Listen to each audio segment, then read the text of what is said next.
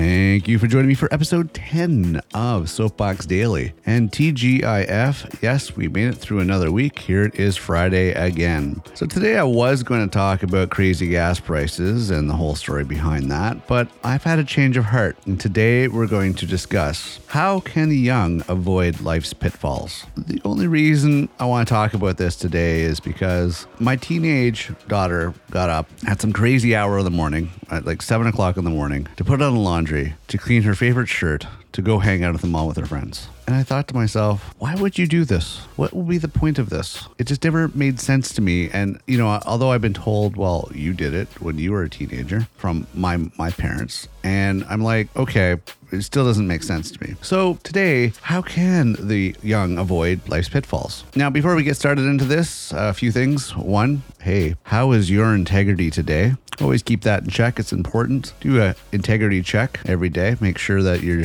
you know, being the best you can be. And also, please get off my soapbox.com. So, get off my soapbox podcast. First episode is airing next Wednesday, August 3rd. Please feel free to check it out. Check out the website for information on this show of Soapbox Daily, as well as our long format podcast of Get Off My Soapbox. Okay, so today, how can the young avoid life's pitfalls? Very simple. Learn from previous generations. Elementary, my dear Watson. It's just simple. Learn from people that have already been there. Okay, they've already been there, they've already made the mistakes. Think about if we could fast track. I mean, if you listen to the outcome of the previous generation, and they might say, okay, well, the previous generation went through that. They had that experience. Okay. And then ask the generation, if you're fortunate enough, before that, your grandparents. Ask them, hey, what did you go through when you were growing up? And then from that point, et cetera, et cetera, et cetera. I mean, when we become to the age of awareness, and I'm no licensed certified child educator or anything like that, but you know, we start having memory at about,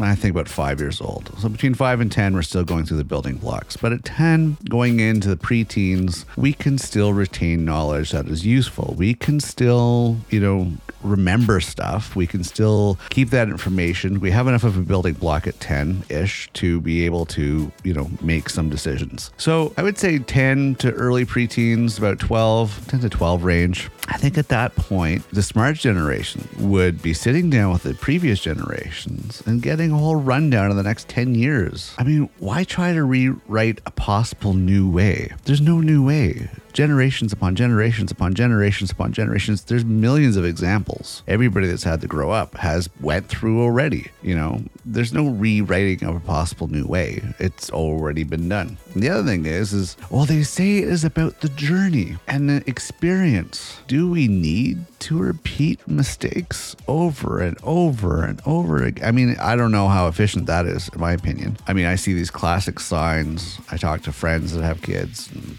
you know, for me as well. And it's just like, oh, they're doing this. And I'm like, yeah, I can relate. They did that already. And it's like, why not just skip all that BS? Think about how much further you'd be ahead, in my opinion. I know they say it's about the experience, blah, blah, blah. I frankly think if you sat down at a young age, learn from the previous generations, you'd be so much further ahead you can mature a lot faster. You can get the ball rolling and enjoying life at a higher level versus waiting until you're 20, going through the I'm lost, I don't know what to do with my life stage. You would already have a jump on that. You can avoid all the drugs and alcohol and BS and friends and, you know, fake relationships and all that junk that goes with being a teenager, where they say is fun and is journeys and experience. I don't think so. I think, and I did a little bit of this, I learned from my previous generations. I talked to parents, I talked to my grandparents grandparents. I got a I was further ahead because I actually did that at a young age, but I still went through my own share of mistakes. If I would have learned the whole book, would have been a different story. Okay, so why not just avoid all the BS and sit down with the previous gens and that have been there and then just, you know,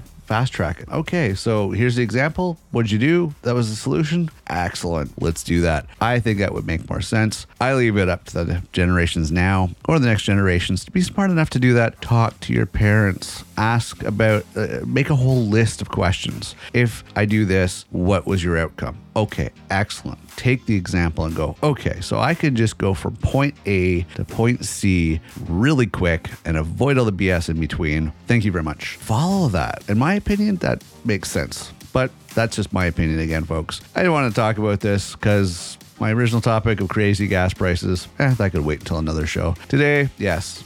How can the young avoid life's pitfalls? Just simply talk to people that have been there already. Okay, I'm going to wrap this up.